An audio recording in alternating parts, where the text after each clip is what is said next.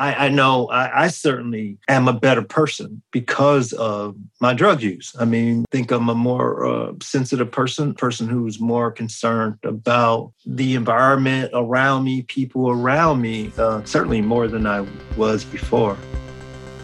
Welcome to the Set and Setting podcast with Madison Margolin. As a journalist, Madison has spent years exploring the intersection of psychedelics, cannabis, and culture. This podcast brings together thought leaders from today's psychedelic renaissance to talk about the role of psychedelics in our inner and outer lives. You can support this podcast and find additional resources at BeHereNowNetwork.com slash Madison.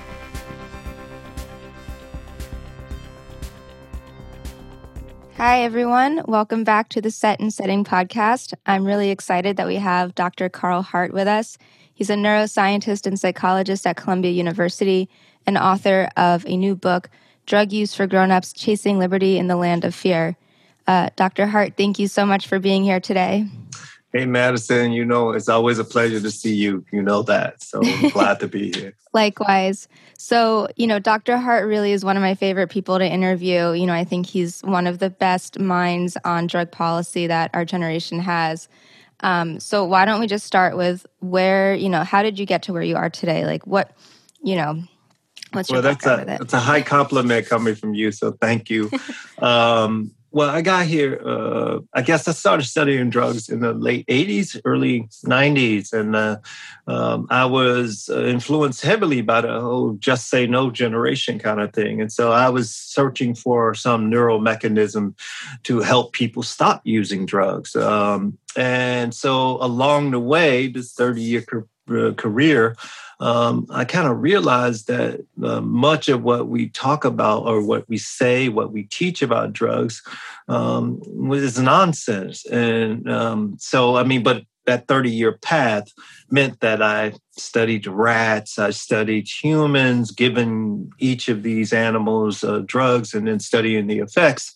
Um, and I hope I learned a few things along the way that uh, people find helpful.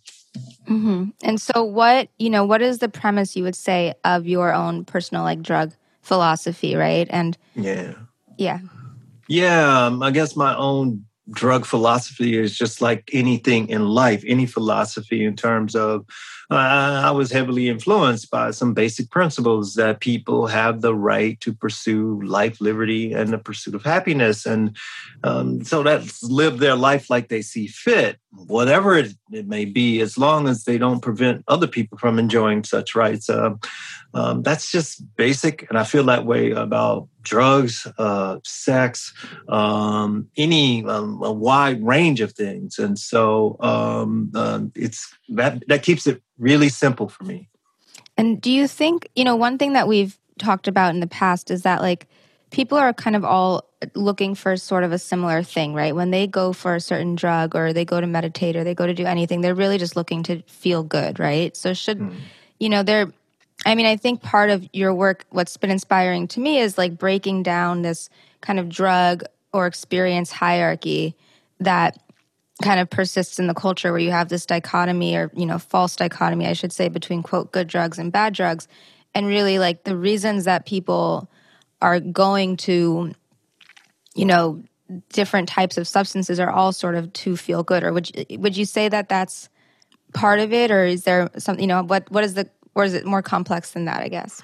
No, I, I, think it's absolutely what you said. Although we use different language to explain this thing mm-hmm. of feeling good or alter state, well, however you explain it, um, but we're all seeking similar things. We're seeking um, to alter our consciousness and whatever that means for us. Um, uh, but I think um, we oftentimes uh, divide ourselves by saying that my substance is better than your substance, and when we're all seeking the same thing. So I'm just trying to help people to understand that um, uh, we should allow people to uh, live as they see fit. Right. And you know, one thing I'm just like, as I'm asking you this question, I'm imagining the critics out there are going to say, well, someone who's reaching for, you know, a a, a quote addictive drug like you know cocaine or heroin or whatever is you know they think they're doing it to feel good but there's like this you know sinister mechanism going on and you know, my response to that often is like, in some cases, sure, but the same reason, you know, I've seen people reach to psychedelics and cannabis and whatever with with also, you know, not the the purest of intentions always, or not with an intention at all, which is maybe you know part of it. So, what what is your response, you know, to that sort of uh, argument or criticism? Yeah, I'm glad you said that. You know, I forget about these arguments. It's you know because all I mean all of these years you get these same arguments and like I'd move on, but people are still there. And so I'm glad you said that. Uh, for example, with something like heroin, people would say, uh, well, it produces physical dependence. Um, uh, well, so does antidepressants. And so, um, yeah, uh, you have some drugs that produce more physical dependence than other drugs. That's absolutely true but it doesn't mean that somehow these drugs um, magically control people. Um, um, they, uh, I know the stories that we tell, and we tell these stories. Even people who, for example, may have had a problem with heroin. I mean, for them, even some, not all, but some will say, "Yeah, it's really powerful at some level." And then what they're also saying at some um, subliminal level is that this was so powerful, it would have killed a normal person. But me, I could handle this kind of thing. Um, and that's uh, disconcerting or troubling because um, uh, none of these drugs are magical uh, like that. And um, uh, so to think that somehow this drug um, causes some person to lose their ability to have control versus that drug. Um, that's that's more myth than reality, and that myth uh, drives a lot about drug policy mm-hmm. and the way we look at certain drugs. Um, and that's part of the reason in the book I came out and I said, yeah, of course I use heroin. I use all of these drugs just to show people that, uh, on the one hand, to show people that uh, the people who you think are drug users are not necessarily that image. Uh, and then another reason is to show people that, okay, if you're going to be out here and you say these things, then I know that I have to be hyper responsible, or because uh, anything that I do that's screwed up, people will blame heroin, even though I said I use cannabis, even though I said I use MDMA, even though I said I use cocaine and all the rest of these drugs they're going to blame the devil drug, the one that's uh, been uh, so vilified.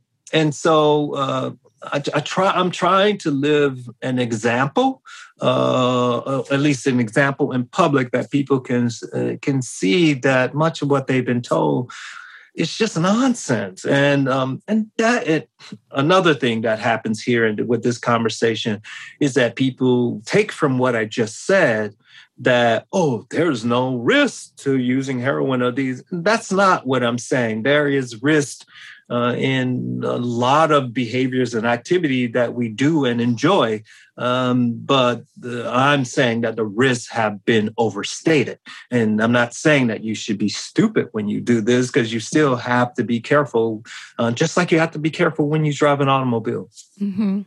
I mean, just to orient the audience to this conversation, you know, that what what Dr. Hart is talking about is this concept of psychedelic exceptionalism, where you know the idea that psychedelics are inherently better or than other drugs um, or psychedelics and cannabis.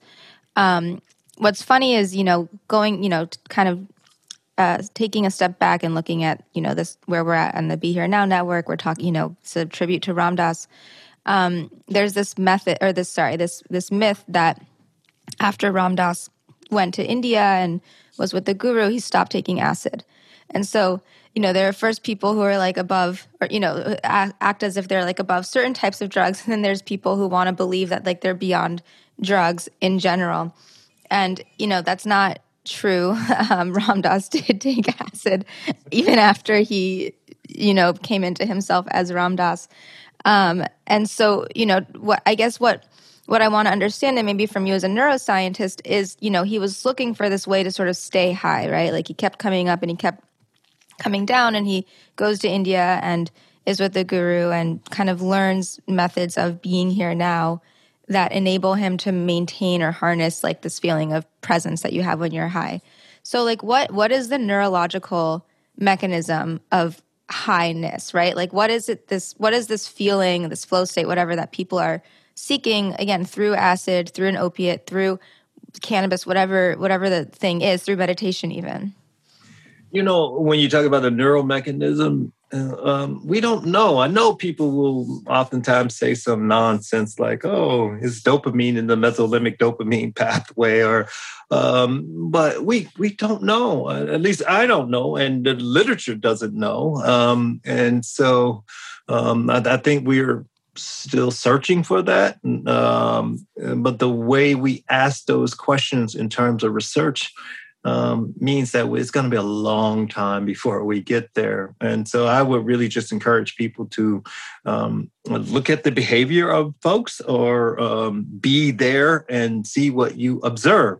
And uh, I think that tells you uh, far more than me speculating about some neurotransmitter in the nucleus accumbens or some brain region um, that I talk about that people won't understand because I don't understand. And most of the people who talk about this in that way don't understand it. Would you say though that like when people are seeking the experience of being high, is it that they're trying to find a way to be present? Like is that what what people want, you know, from an experience? I think some people, you know, um, it, it's really idiosyncratic, and I think that's the thing that we have to make sure that we um, um, stay mindful of. Is like what I'm seeking um, uh, might be slightly different uh, in terms of um, um, how we describe these things, but uh, it's an altered state. It's for all of us, and uh, what I want from my altered state might be different from what you want from your altered state. I think it's. Uh, I think being present is important. It's certainly mm-hmm. important to me, but I just don't want to say that it's important to someone else, and when I when I don't know, mm-hmm. um, but I want to give them the space to experience whatever they like. Is being present in like the fullest sense of the word an altered state? Would you say? Oh, wow certainly in um, the U.S. culture because, um, um, yeah, I, I, think it's it is in the U.S. context. Um, the U.S. context is really uh, disappointing to me um, uh, um, in this respect uh, because it seems like it's so hard to actually be present with people, or it seems like they're that's an aberration as opposed to um, the norm you know like mm-hmm. being present full of giving people your full attention while you are talking to them um, i think people too they need to learn how to do that in some cases um, and so it's not their fault it's just that it's not what we really value or we have shaped in our society. So, I, um, so maybe we we need to do a better job of helping people to understand what it means to be present. And many of us who uh, are psychoactively altered at times um, are, uh, enjoy that feeling and have been there and. Um, uh, seek to hang out with people who are there as well. Mm-hmm. But I don't. I I think that uh, I, I, know I didn't know how to be present before, so uh, I'm not sure if other people do uh, you feel this. Know how to be present now, or do you have rich um, like ways of doing it? Well, absolutely. I mean, this is what I tried to describe in my book. You know, I gave people kind of a tour of, of certain drug classes and how I use uh, these substances and and what what I was describing. Certainly, I hope um, was being present and um, uh, being also uh, grateful and forgiving and all of those things. Um, just being happy to be a part of this sort of human experience. Um, um, yeah, so um, that's one of the joys of being an expert or knowing something about pharmacology. Uh, you, you know how to use the tools to help you get to the state that you want to be in. Mm-hmm. So, what you know, what is the? I guess for you, what's your practice of of presence or getting yeah. into you know flow state? Leaving the United States, number one. um, you know, in the United States, we're so moralistic about everything, and um, and then so we we made laws to ban these these substances, and so I have to make sure that I'm careful, um, and I can't do certain things in the United States in part because if uh, if I get in trouble, then again people will point to drug use or something of that nature. So being present in my practice is that you know, like I, am living between uh, the U.S. and Switzerland um, now, and I'm just trying to find a place where I can be present uh, mm-hmm. on a mm-hmm. more regular basis and that is, I can do psychoactive substances that are my choice and not be paranoid about the police or some friends who are narcs or whatever. All of these kind of things that make it hard to be present and it makes it hard to um, treat people well and be magnanimous towards folks. So, um, so the first step for me is to get leave the country um, and and then i feel a lot freer which is ironic because many people uh, say stupid shit like this is the freest country in the world uh, and then you know i can't be free in the us mm-hmm.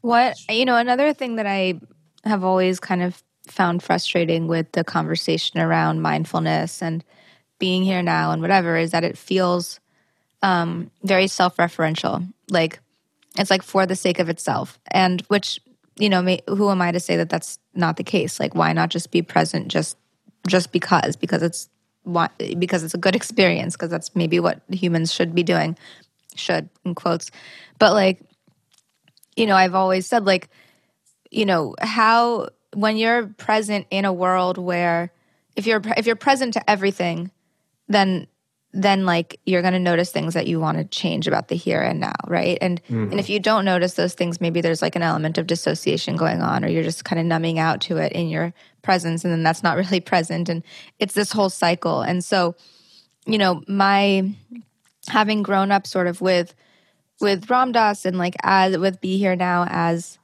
you know kind of like the bible of our family in a lot of ways um you know, my next question was like, okay, and so what? You know, like all of you, you know, older baby boomer hippies are being here now in my living room.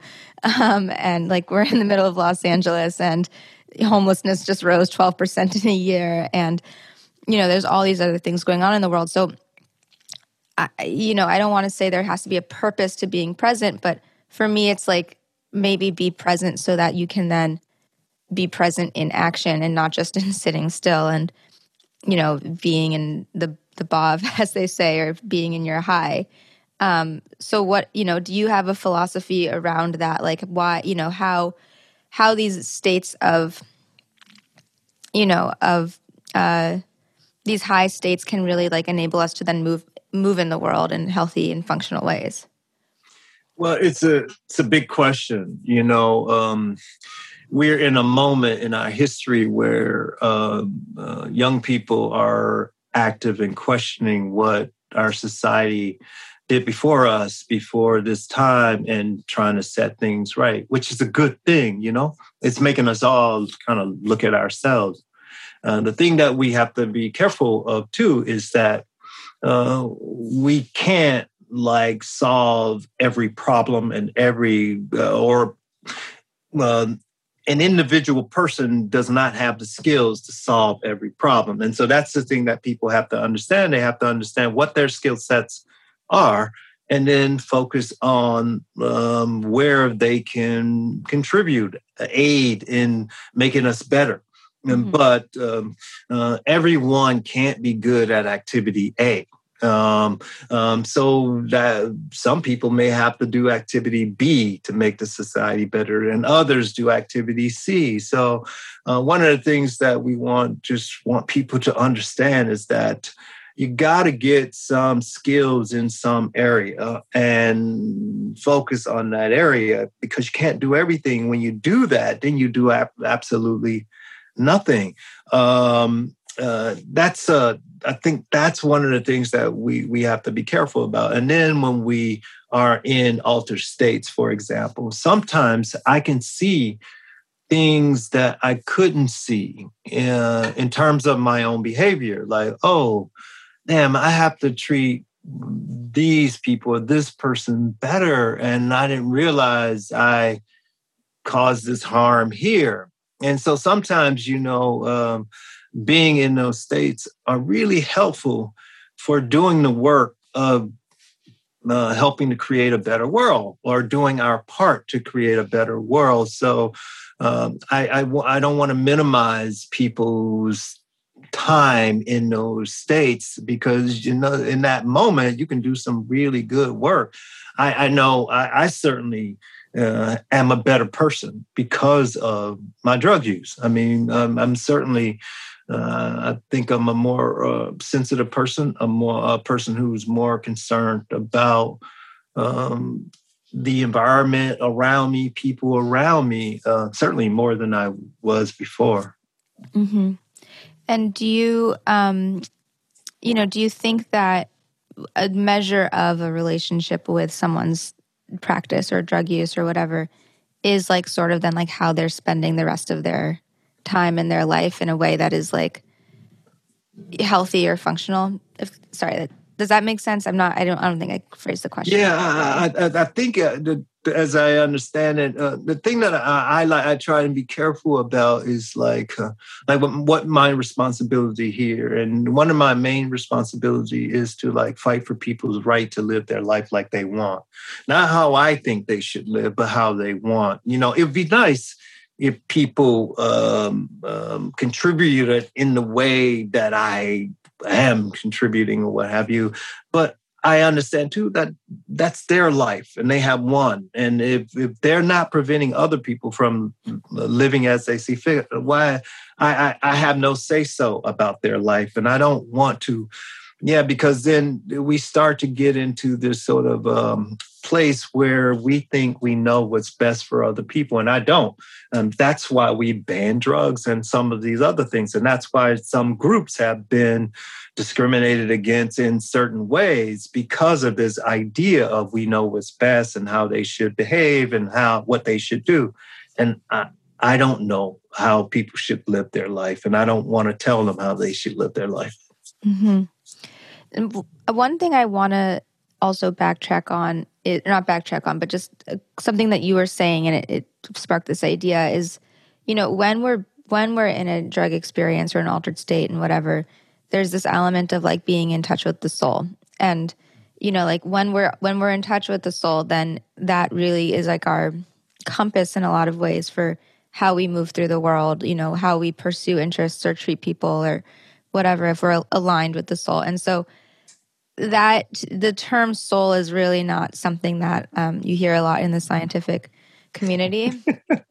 um, and so I wanted to kind of gauge your reaction to that is, you know, as a neuroscientist, psychologist, you know, you're in academia. How often is it that you're allowed, I don't want to say allowed, but that you can talk freely about this concept? And if you're not using the term soul, then like what are you using? Uh, the, the, concept never comes up in, in, science, certainly not neuroscience that I'm aware of. Um, you, you know, um, it, it, for me, it, it's a big question because um, I have to think about how I have spent my career and how I like to move forward. And I am um, really feeling suffocated in science like this, um, in part because um, uh, we don't, not in my science, interrogate the big questions like what makes people happy, um, what nourishes their soul. You know, we we don't ask those kind of questions. Uh, um, uh, instead, we are focused a lot on pathology these people who are having problems, how do we solve their problems? Which is obviously an important thing, but uh, what about the vast majority who are not? How how do they? How do we focus on nourishing them? And um, uh, we don't we don't deal with that. That's why I'm um, in part why I am trying to figure out how to retire, how to get out, um, because I'm trying to figure out how to live better. And we don't talk about that in science. How we how do how we live better? I mean, for uh, not only me but the people around me and uh, the environment around us. Uh, that's not a question you know, even that you, even when you asked, it, it's like it throws me off because I don't, um, I'm sorry, I don't have much experience with the question and I'm ignorant to the question. Yeah, it's it's all good. I you know I know that was a little bit of a wild card. I didn't prep you for that one. No, um, it's okay. Yeah, I mean the the reason I ask is because you know especially when you're talking about like psychedelics and science, you know that people talk about the quote unquote mystical experience and you know in scientific terms, right? Like the sense of oneness or transcendence of time and space. And I, I feel like it's hard, at least for me, if I'm talking about my own personal experiences with any drug, really, like it's hard to um, to not to dance around this the t- topic of soul and like not call attention to it or at least mention it once. Um, but y- you mentioned something also which reminds me of this idea of taking psychedelics and I'm going to take take out the term psychedelics taking any drug for like the betterment of well people so to speak. And you talked about living better, living well. So what what does that mean like whether for you personally or if you have more of like a general uh, definition for what it means to live well or better? Yeah. Um, so one of the things that um, one of the sort of gauges for me is I think about, um, um for example, when I was the chair of the, the department, uh, my department, I uh, I used to go home every day thinking about like uh, my interactions with people as a chair, particularly junior people, and I used to think about um, have any of my interactions uh, negatively impacted people such that they negatively impact their loved ones. And so that's how I, I, I think I try to make sure that my interactions with people do not lead to them negatively uh, impacting others around them. Um, uh, so I try to be conscious of that. Um, and that's one of the ways that um, uh, trying to live better. Uh, I'm trying to be happier too, because if I'm happy, you know, uh, that means that I'm more likely to treat people around me better. Um, that's why um, I have to leave the U.S. because, you know, it's uh, it, it it really just disturbs me at how adolescent we are around the conversation about drugs um, and how puritanical and how we clutch our pearls about this subject uh, as adults. And so it, it causes me frustration. And I don't want to have that frustration be put on other people. And mm-hmm. so that's why I just have to get out. It's, you know, it's interesting to hear you sort of talk about happiness as this priority, right? And I don't feel like that's really prioritized in our culture or the conversation as much as people would like to claim it is. And, you know, I've, I've done a lot of um, reporting also on religion and specifically like ultra Orthodox communities. And one source said this, which I thought was just so perfect, was the point of there are two types of people the type of people who see that religion is supposed to make you happier, and the type of people who think it's supposed to, you know, like make you miserable and you run away from it. and, you know, I think with drugs too, it's like the point is just to be happy or to be happier. And then, you know, you're moving through the world as a happy person. And what I get frustrated with in in the discourse today, especially around the plant medicine community and like psychedelic cultures, people always talk about doing the work. And I feel like the term work, it's like, I'm going to stop using that term myself. But the term work, especially in like a capitalist paradigm, you think of something that's just like drudge and you're like dragging your feet through the thing. And it, it by definition can't be fun and it can't be something that is an enjoyable experience, even if you come out of this grueling ayahuasca session or something feeling lighter, happier, having quote done the work, which again, in my definition, doing the work is like living your daily life sober or not doing the things that are part of integrating those like experiences. And so you know it's it's just i think it's this irony that people again use the this language around work and whatever and it's like I, my question is is an, is this even making you happier right? Like the amount of friends i know who've like gone to south america and had miserable experiences and then trying to like justify it because they did the work and paid $3000 for you know a retreat or something it just is laughable and I, I don't mean to offend anybody who might be listening. Yeah same here. I don't i don't mean to either but uh again this is uh our adolescence in this country uh, about these things. Um, for example, like we all have to do it this way. And it's like, no, we all do not have to do it this way. You do it in a way that it comforts you and that's right for you. Um, that's that's why the important it's so important to allow people to live their life as they see fit. Mm-hmm. Um, but this whole psychedelic uh, movement, this whole sort of thing, it's so troubling at so many levels for me um, because um, invariably there will be some awful event that happens that will blame these drugs invariably because that's how it always worked and of course it won't be these drugs. It'll be some stupid human stupidity basically.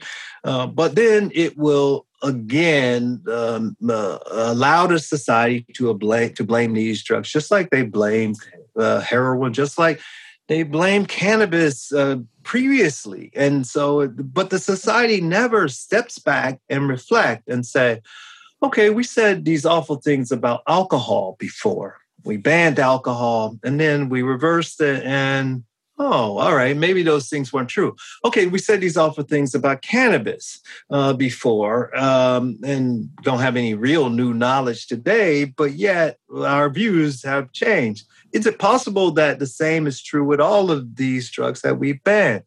So the society never reflects like that. And so that's why the, the current psychedelic movement, um, it kind of troubles me, disturbs me, um, how um, people are enthusiastic about a certain class or number of drugs in this class and without thinking about drugs in general. Um, and so when you do that, you are prone to make some really big mistakes, and I can see it coming. Um, and so we should brace ourselves for it. But don't blame the drugs, but we will, uh, even though I say that. So, meaning to say that, like, you know, at the rate that the psychedelic space is hurtling forward, something is going to happen and it's going to. Oh, of course. That, yeah.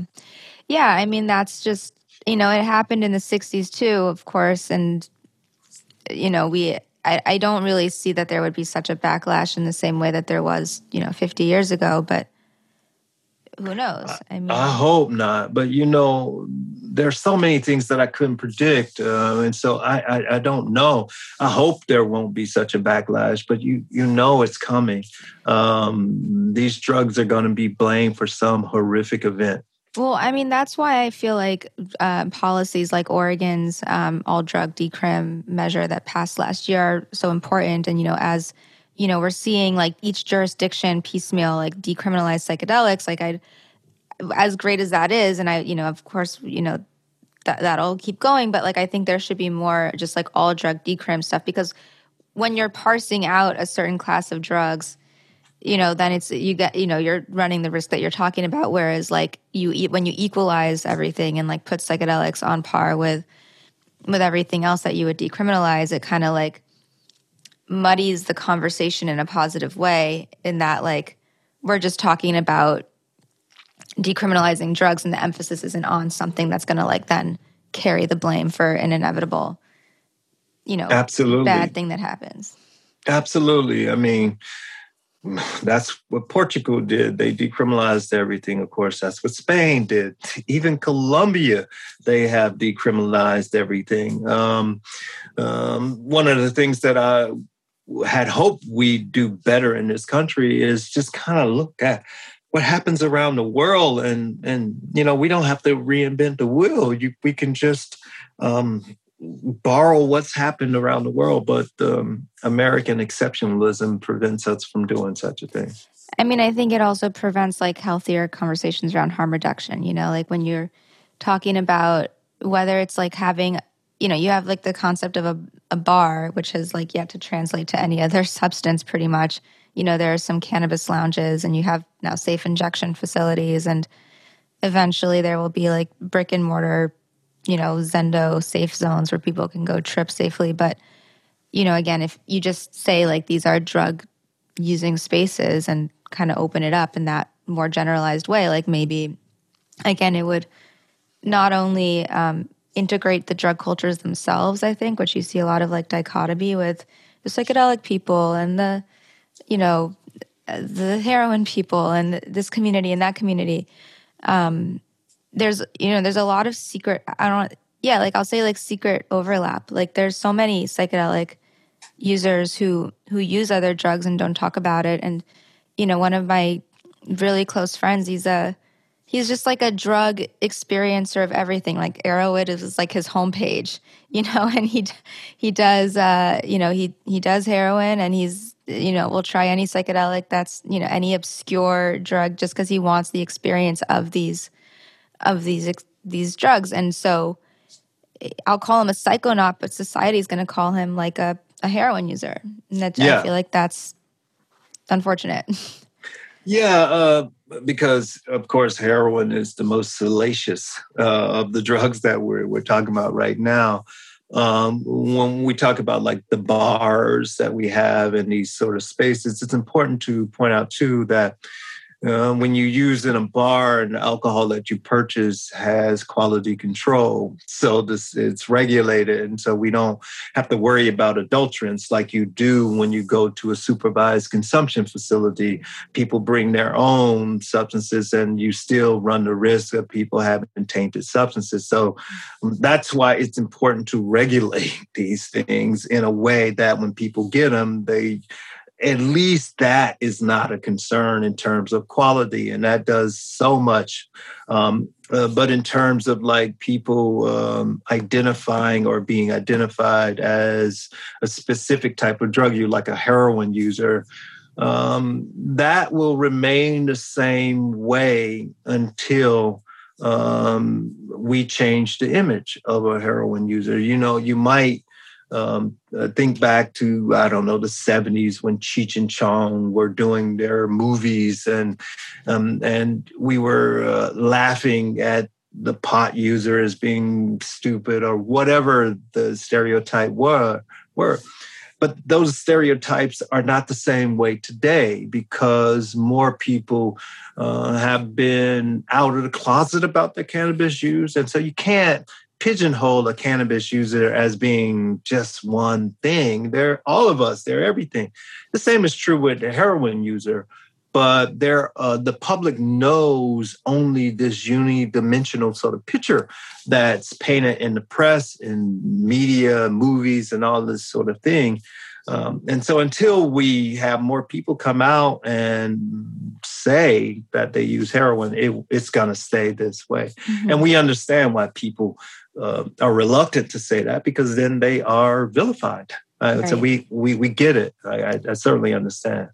One one thing that you were saying as as as I was listening was um, this concept of quality control, um, and a lot of people, especially like post cannabis legalization, are really anti legalization because of the way the licensing and the barriers to entry into the you know legal markets. Then just like create a whole other issue, you know, other issues that have to do with classism and racism and all of the issues that we were trying to rem- uh, uh, remedy by ending the drug war.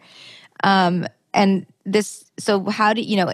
Is there a way to have a decriminalized um, paradigm where there is quality control, but not in like this obtuse legal regulated way?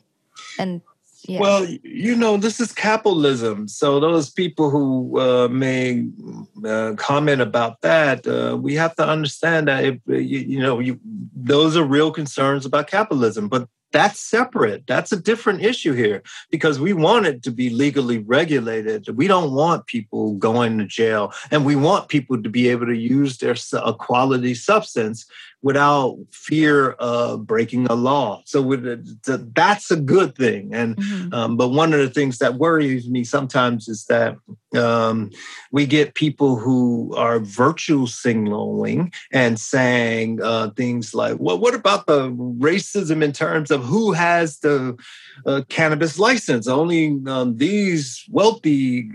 Uh, folks have these licenses. It's like, well, that's capitalism. That's a mm-hmm. A separate issue. I mean, and and some states are, are, are trying to deal with that in their with their legislations, and that's a good thing. You know, like in Colorado and Washington, they were the first to legalize cannabis. They didn't even address this issue. But then subsequently, when you think about what Illinois has done and what New York has done, people are trying to address it, which is a good thing. You know, so we're learning, and all of these things are experiments. But the bottom line is that we need to make sure it's legally regulated. That's yeah. number one. That was I was thinking about like uh, how could you do that short of going through like state agencies and I was thinking um you know like in the Jewish world you like get kosher certifications from private agencies. And I'm wondering if there could be like, like some sort of nonprofit or something that would provide like a stamp of uh you know that's right that's that's saying this this has been this is clean this is this is dosed properly this is sourced properly or whatever that isn't going through some sort of like state licensing thing that then costs like 50 grand just to like get your foot in the door. Absolutely. I mean, that, that we certainly can try these kind of things in different states. Uh, um, that's a that's certainly a good idea to, to think about. Um, but again, you know, it's like not my expertise yeah. per se, uh, but um, uh, it's certainly something that uh, a conscientious society should be thinking about. Um, um, and um, yeah, that's uh, certainly one of those things that I, I would uh, be interested to know how it plays out. Yeah, I'll I'll do more work on that. Maybe look into a story on how to regulate without over over um, over regulating or having pay to play licensing. Um, so, is there anything else you want to talk about or add before we wrap up here, or anything uh, at all? Yeah. Um, you know, I just dig what you do. I hope you, you stay out there and um, stay um, on our community to focus on what's really important mm-hmm. and and try not to separate themselves from. I mean, you use one drug and I use another drug, and just uh, yeah, I just hope that you continue to uh, remind us uh, to look out for each other's right. Mm. Thank you. Well, yeah, I mean, I just want to remind everyone that, like, you know, to expand what they even consider a drug, right? Like, the you know the effects that people that certain things have on people could be like you know are activating sort of similar mechanisms in the brain, like with the rapid rewards pathway, and um, that could be like the internet or sugar or you know other things. And so society yeah, is certainly on drugs. Yeah you know um, the thing is though is that like we want to be careful about that sort of brain reward system because then what happens is that science often sometimes uh, gets a little crazy about it. And then we start to say um, that we should like uh, regulate uh, sugar in the same way we do this sort of thing. It's like um, simply because something activate the, the dopamine, the mesolimbic dopamine pathway does not mean uh, that it leads to this behavior or um, the behavior is a complicated thing. Um, and so um, eh, I'm reluctant to have people focus on neural mechanisms to explain mm. complicated behaviors uh, when we have so little information ab- about those things. I mean, you hear people talk about uh, food addiction in the same way they talk about all the rest of these things. It's like, all right, we've already screwed it up with drugs, so now we want to screw it up with food, um, and that's why uh, that's why I want to. I want people to be careful about these kind of uh, analogies that they draw. Mm-hmm. Well, thank you for for making that distinction. Um, well, anyways, how can people find you or you know follow your work online or whatever? Yeah, you know, um, um, I'm writing. Uh, I have a website, drcarlhart.com. Uh, I put some stuff up there, and uh, I hope to just keep writing books. Uh, but if you want to like find me, probably be out of the country if you want to like find me in in the flesh. Um, I try to stay out of the U.S. as much as I can. Yeah. Well, thank you so much, and you know, you're again one of my one of my favorite people in interview, one of my drug policy and drug science heroes. So I feel the same about you, Madison. You know that, and you know where I'm at always. So sounds yeah. good. All right. Thanks, everyone.